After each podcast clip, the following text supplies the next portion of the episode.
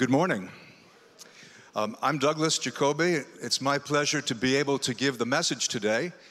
Uh, I'll begin as usual with a little report from around the world, and then we'll continue in our Hebrews series. And today is on Hebrews 7, 8, and 9. I will also uh, give more of an explanation. Tom uh, Brown mentioned last week that my wife and I would be going to Europe for a short while, which is true, uh, but let me explain what that means and what a short while is. And then after that, we'll get into the message. I think since uh, last time I was with most of you here, um, I've been in Africa a few weeks back, not only in uh, South Africa, but also in Madagascar, which is right there on the side uh, which is really cool because the preacher and his wife, they're self supported, they don't take any money from the church, uh, have become new students in our program here in Georgia, which is very encouraging. Had a chance also to go to Malawi, had to cancel it last year because I was in Cape Town and I was in bed. I was very sick, but they were very patient. They wanted me to go there and to speak on the second coming. They'd been uh, listening to my video sermons, and so all I had to do was adapt three uh, from 1st and 2nd Thessalonians, and we had a great time there. Also, as I know you've heard, there have been a number of teachers in our fellowship recently appointed around the world, uh, quite a few in Africa as well. And uh, the International Bible Teaching Ministry will be able to fly almost all of these guys uh, to a teaching conference, which will take place in a few weeks, about which I'm very excited. December. January, um, I was in Memphis, not Memphis, the original Memphis, which is in Egypt, but I mean the one near Mississippi and Arkansas. that was great. I was there five years earlier as well. Had a chance to teach the church on uh, principles of Bible studies, so it's fresh, not boring, and practical. I got to preach as well from First Peter, but the, to me the highlight was the camp. It's always the campus ministry part, and um, at University of Memphis, there are a couple of the members work there, but they don't actually have any students there. But they decided to really go for it. We had an auditorium, it was very well attended. Half the audience were students and professors from the University of Memphis, which really encourages me because that's the kind of thing I'm hoping I'll be able to do um, in Scotland. That topic was uh, on science, and we talked a lot about Genesis. If you're here today, and I know that most of you who are university students will be here in the second service, not the first service, which is for the really committed people. Um, if you want a, a book that explains why we don't try to use Genesis 1 to 11 as a science book, but what it actually means, you'll get a free copy today if you come to the book area. And also, I've got 44 free copies of our book on Mormonism as well for students, university students. So that's January, that's February. Um, I'll be heading also to uh, Pennsylvania, March, San Antonio for that conference, Myrtle Beach to see an old friend who actually um, isn't that old, he's only 70, but we'll get together. And uh, then we have another AIM session. In April, I'll be in China, except for obviously with the coronavirus, the Western Airlines have canceled all the flights, so that's been canceled, moved to the end of the year, I think. Uh, and still maybe the Philippines, depending on how many more people are affected there. If you're like me, you have an app on your phone that gives you the current number of infected and uh, the current number of dead, and I do keep an eye on that. When I was in Malawi, I added something fun to the end of a presentation. I did a 90 minute kind of world report, kind of region by region, worldwide. How are we doing? What are the good points? What are the bad parts? What's good, bad, and ugly? How are we really doing? At the end, I wanted to end on a lighter note. And so, uh, with deadpan, you know, a very straight face, I talked about what happens beyond the earth. And I asked them if they recognized that planet. And some did, and some of you should. And what is it? Well, it's Mars, which is the most popular planet these days for some reason. And uh, I said, if you look very carefully, can you see that little thing there? Yeah, we have a church there and it's growing, and you know that's really encouraging. Well, about an hour later, one of the sisters comes up to me. She says, "We really have a church on Mars?" and I said, "Well." then I realized suddenly, no, but it, that is kind of the next cool place to go, and probably we will, right? I mean, I actually believe that. But that was fun. Uh, our biblical training program, the Athens Institute or ASOM, uh, met uh, recently, right? 1st of February. And that was a blast. There were a dozen of us there to learn. And also, we had our friends Roma and Hanta Radriana Velona uh, from Madagascar. In Madagascar, all the names are long. See? Radriana Velona. And they live in Antananarivo.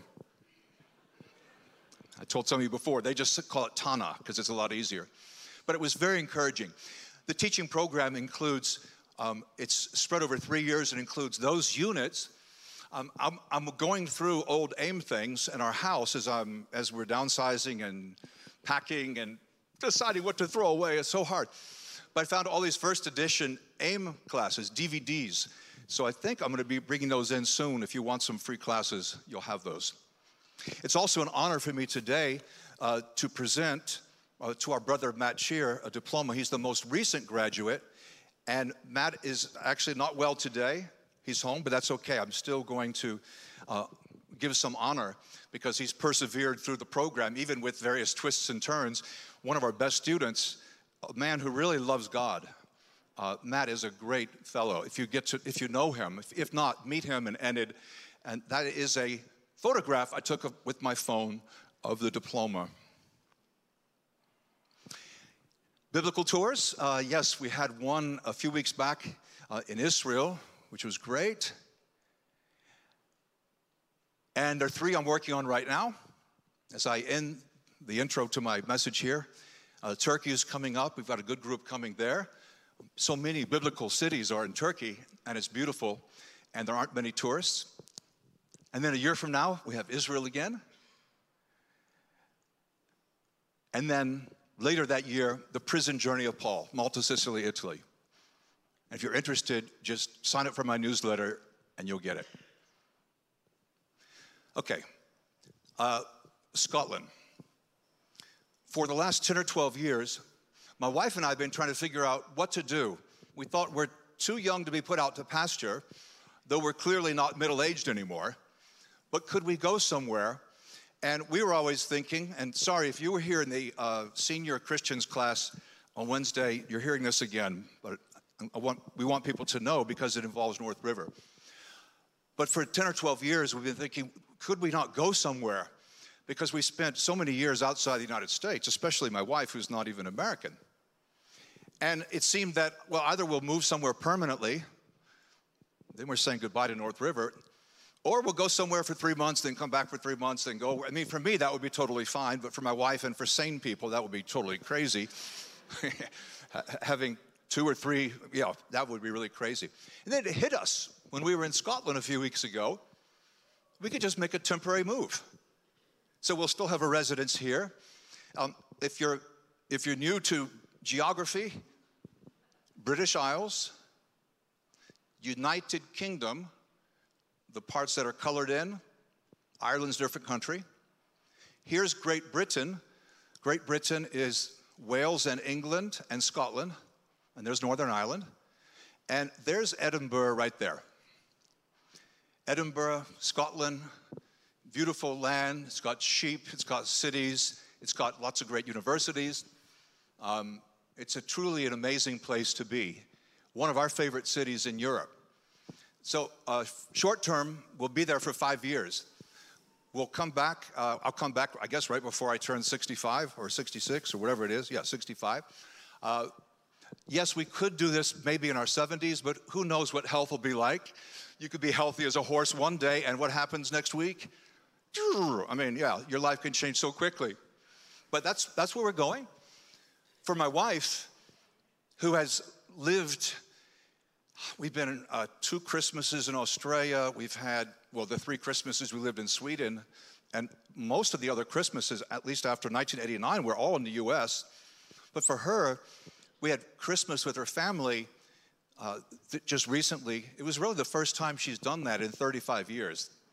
And we think it's time to, to be over there. We'll be less than three hours away. We have one living parent, and that's Vicky's mom, who's 85, and in good health so far but we're very encouraged uh, to be close. Because see, here's Edinburgh, and that's where a lot of the family live. They live, that's Edinburgh. That's where family are, and we also have some more in the middle of the country. London's way down at the bottom. In London, uh, if you're from London, you're sophisticated. It's kind of the opposite of the US. The South is considered posh, and the North is considered a bit backward. Every country does that. Um, great access to Europe and Africa, where I spend a lot of time, and frankly, a lot of money, because getting there from the US, it just costs a lot more. Airfares are less than half, very encouraging. And also the Middle East, uh, because uh, very harsh laws have been uh, put into, have been enacted in many Middle Eastern countries last year, now requiring preachers, if you're going to preach on Sunday, you have to have a theology degree. So my friends are scrambling over there, and I think we can help them. And they have to get the degrees, but we can give them support. Uh, we, I can visit, I can speak and teach, and I think we'll be spending a lot more time there. You can see Europe, it's not that big as a continent, but boy, it's got over 30 different countries. There's Edinburgh again. It's not going anywhere. Okay, now zooming in. And that puts us near so many places. Um, uh, two or three months ago, a brother in Albania, a tiny country right here, asked if I could just swing through uh, this year. This is before we realized we were moving. I said, Well, yeah, if I'm in the neighborhood of Albania, I'll come. It's, it's one of the smallest countries in Europe. It's a Muslim country. I've, I've taught there a couple times. But I, I'm able to tell them now, hey, we're going to be around for five years. It's actually really easy because you know, it's only a few hours away. Even getting to the Middle East, most of those places are only a four or five hour flight. Very close compared to the US, where you have to go 15 hours on a nonstop and then you know, it takes about a day. And also, we think that for us as older Christians in a large church, a large church family, and a large church with many mature Christians, many mature believers, it's quite easy actually to kind of blend in or fade in or come and go or not be challenged. I don't know, just get established in routines that aren't particularly challenging. And honestly, in a church with so many great programs and opportunities, things to do, uh, I mean, people give you the benefit of the doubt that, oh, you must, if we don't see you around, you must be involved in that program or this program. I mean, there are people who would be at this service today who are in the Restoration of the Heart weekend, they're meeting today. So we give benefit of the doubt and we realize that, well, we realize that it gets easier and easier as we get old to find legitimate reasons not to be so plugged in. Frankly, in a church of fewer than 40 members, Edinburgh, there's nowhere to hide. You know, I mean, Vicky and I don't show up. We're not there to lead or we're not, this is not a church, a staff position. We're just there to support. But if we're not there, that affects their attendance pretty significantly. It's a step of faith. We, we want to do that. We don't want to wait until we're too old to do that. And we're encouraged in the feedback from Scotland and from friends in the UK, where we planted the church uh, back in 1982 friends all around the world. The phone calls, the texts, and the emails have been extremely encouraging. And for many of you, you found out in the newsletter. Um, thank you for your strong support too. So that is the update on the International Bible Teaching Ministry. A word about AIM and our most recent graduate. There's another one in Jamaica as well. And then also about our transition, which we're really happy about. We'll still have a residence in Cobb County. We're going to buy an apartment. Uh, we'll drop by a few times a year, um, and we'll always remember you. But we'll come back. It's only for uh, a limited time. All right, you ready to dig into Hebrews? If you are, then I am.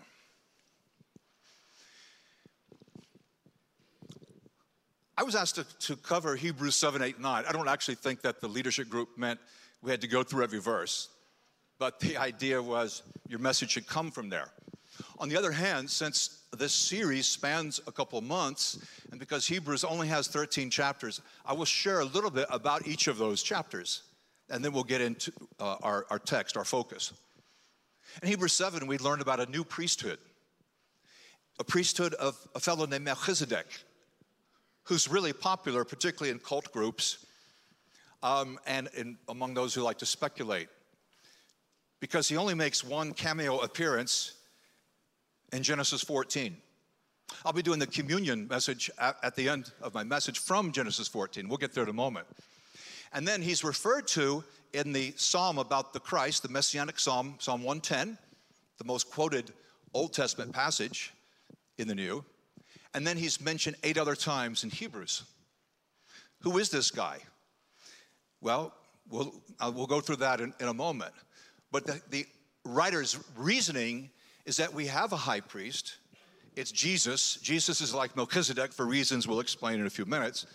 And therefore, we don't need an earthly priesthood. The early church had no priesthood, they didn't use that terminology. Not until uh, maybe 250 AD when some leaders kind of liked to be called priest. It was the development of a specialized class, a clergy class. Denominations don't do very well resisting that.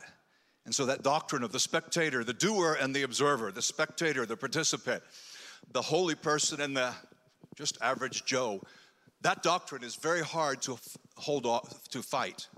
But there are no priests anymore. And by the fourth century, and after that, a full blown clergy and laity. Laity is the, the people, those who aren't in the ministry, so to speak.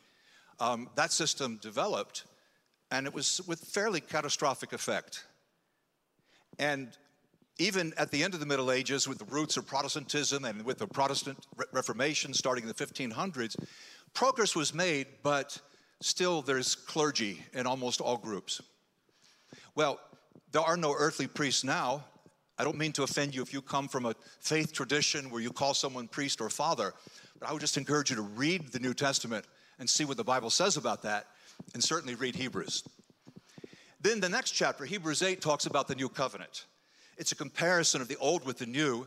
The old covenant, which people entered at birth, and they had never chosen it or decided on that relationship with God under Judaism, but they had to kind of grow into it. Now, the new covenant is quite different. The, there are lots of passages in the Old Testament that predict there'll be an extension of Judaism will develop, that there will be a new faith, a new law, a new priesthood, a new covenant. So a, we're not really a separate religion from biblical Judaism, we're an extension of it. And that new covenant will be written on the heart. The motivation will be in the heart, Psalm 40, verse 8. Whereas in the old covenant, you entered as a baby. In the new covenant, you can't become a Christian as a baby because you have to have your own faith and you have to have your own will, your own decision. And that's why in the New Testament they didn't baptize babies. It says in Hebrews 8, quoting Jeremiah 31, that you people won't have to be taught to know the Lord. They'll all know me from the least to the greatest because when you become part of the new covenant, that new arrangement with God, you're doing it willingly. Rebirth is not something that happens invisibly, mystically, uh, when you're too young to say no. It's something you walk into eyes wide open as a person mature enough to do so.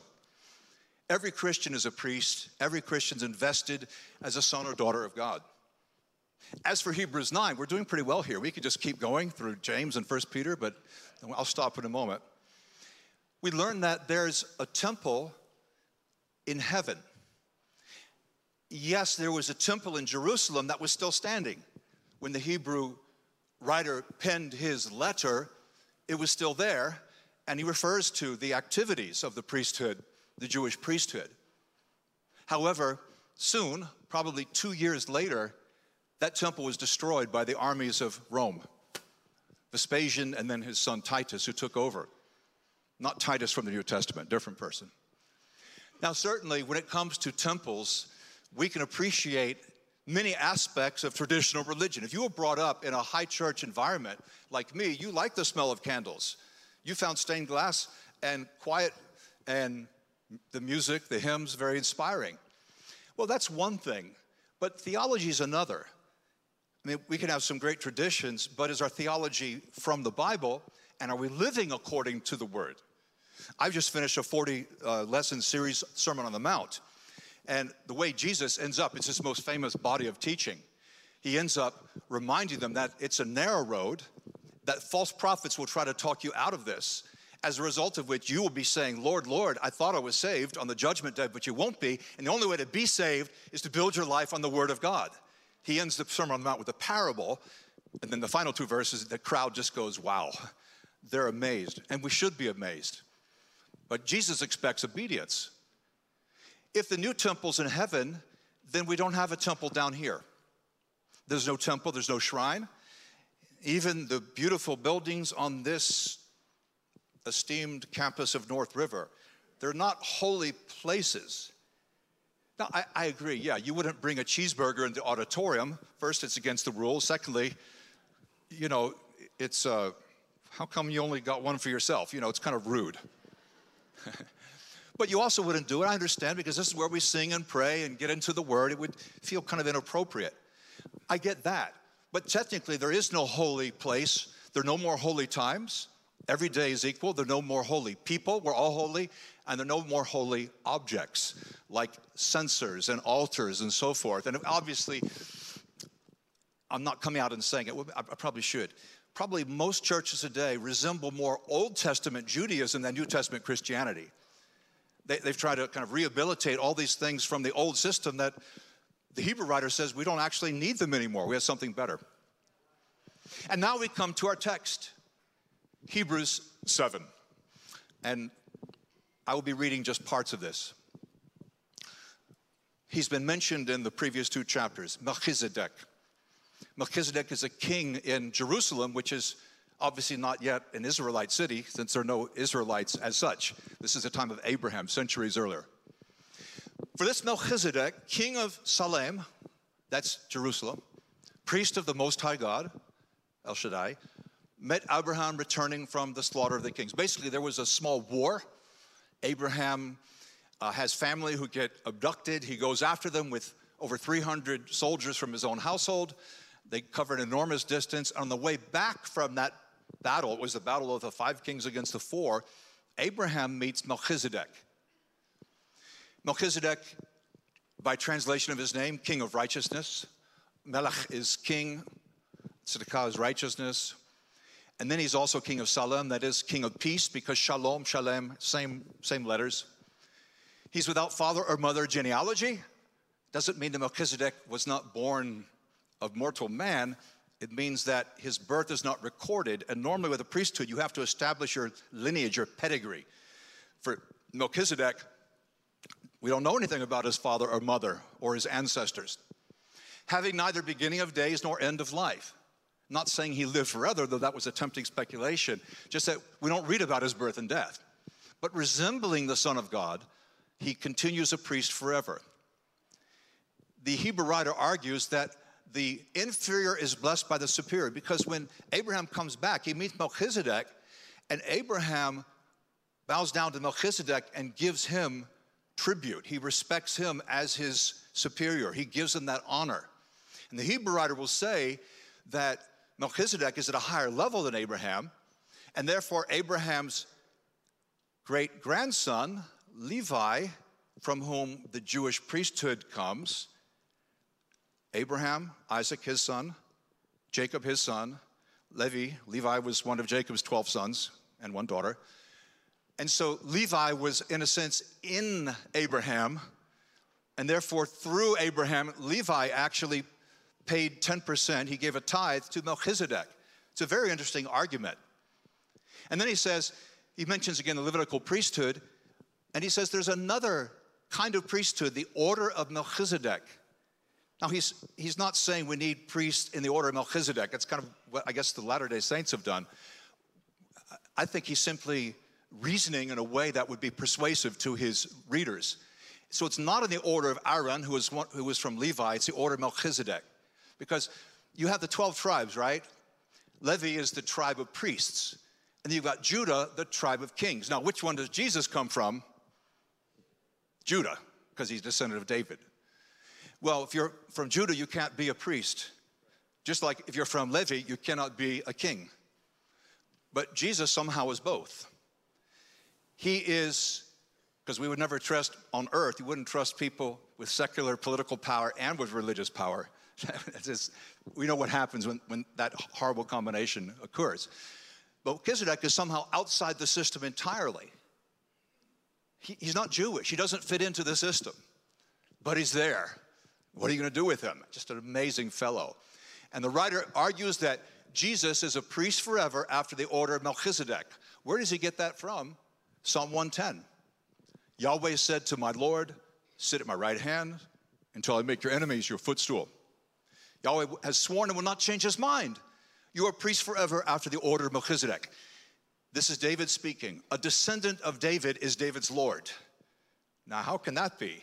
And by the way, in the Old Testament that most people use in the first century, uh, that word Lord is, is just, that when you see it in capital letters, capital L O R D, that's Yahweh. We traditionally translate it Lord in capital letters, but it doesn't actually say that. But um, there's a descendant of David who is his Lord, and not only that, he's a priest forever. Even though he's a descendant, he's from Judah, he's, he's a priest also.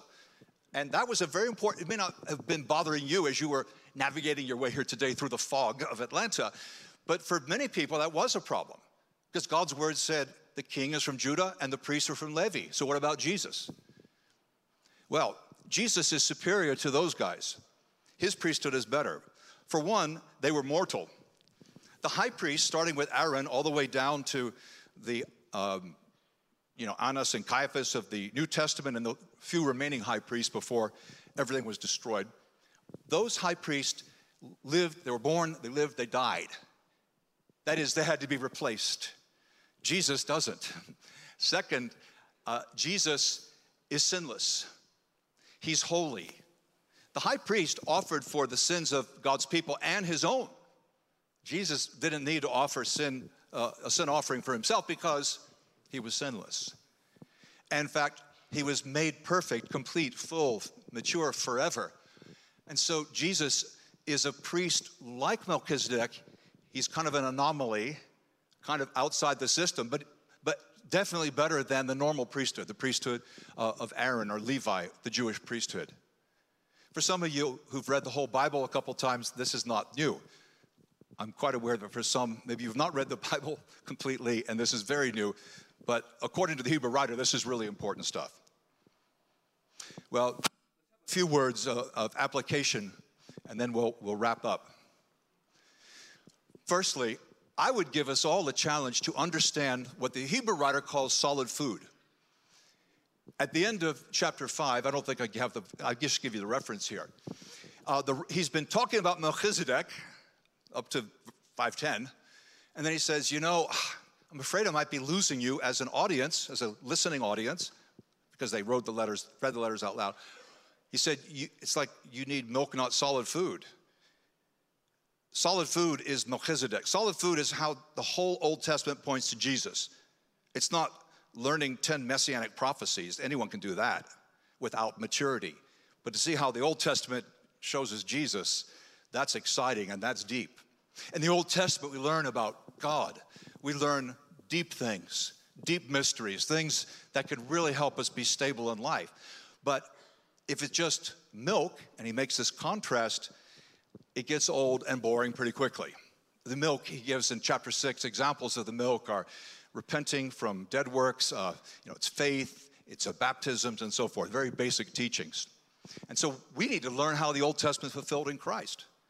Don't listen to those preachers today who tell you, uncouple the Old Testament from your Christianity. And that is the trend in the Bible believing uh, fundamentalist world, the conservative evangelical world, for members not to read the Old Testament. It's like everyone is scandalized. Second, sometimes the Lord has true followers outside our field of vision. People like Jethro, for example, people like Melchizedek.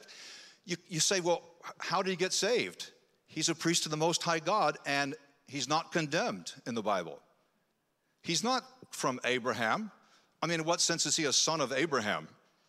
That's kind of a humorous thing, you know, since they were contemporaries. But Melchizedek is right with God. Not only right with God, he's the way he approaches God is a model that illustrates and parallels and justifies Jesus' own priesthood. Now, I'm not saying be wishy washy. Oh, Melchizedek's an exception, so so are my neighbors and all of my family's ancestors and anyone I feel a bit weepy or sentimental about. No, no, we, don't judge salvation that way. You, we have no right to tell people, well, I know you disobeyed the Bible, but I'm sure you're fine anyway. Who do you think you are, God? We need to obey what the Bible says. However, that doesn't negate this truth that sometimes the Lord has true followers outside our field of vision. As in the case of Melchizedek and Jesus, God knew what he was doing. Let's trust him. trust God's sovereign plans and design, and bring others last to Jesus, not to ourselves. This little study on Melchizedek shows us how great Jesus is. I mean, not just great, but exalted and divine, majestic. This is our Savior. And the better we understand that, the more motivated we'll be to be in the Word and to be gracious, although uh, clear, not wishy washy, to trust God and not to preach ourselves, but to preach Jesus, the only one who can redeem us. And so Melchizedek is an important figure in the New Testament, and he's the only priest you need. As we talk about the communion now, it, it's actually easy because there's a communion passage in the Melchizedek passage in Genesis 14. Here you can see a picture, that's an abbreviation there. You can see Abraham, Abraham here, um, here, and you can see Melchizedek offering him something. Because in Genesis 14 we read this After, um, this is Abraham's return from that battle I mentioned, Melchizedek, king of Salem, brought out bread and wine. Oh, like the ushers are doing right now. He was priest of God Most High, and he blessed him. Blessed be Abraham by God Most High, possessor of heaven and earth. Blessed be God Most High, who has delivered your enemies into your hand. And Abram gave him a tenth of everything. That foreshadows the later custom in Judaism where people who owned land or had flocks uh, needed to give 10% of the agriculture or the livestock. An Old Testament uh, thing that does not carry into the New Testament where there is no limit. But Abraham gives that to Melchizedek. Melchizedek gives him bread and wine.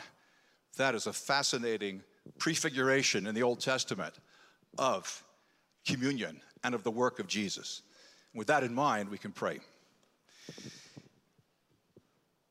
Lord, open our hearts to appreciate the mysteries of your word.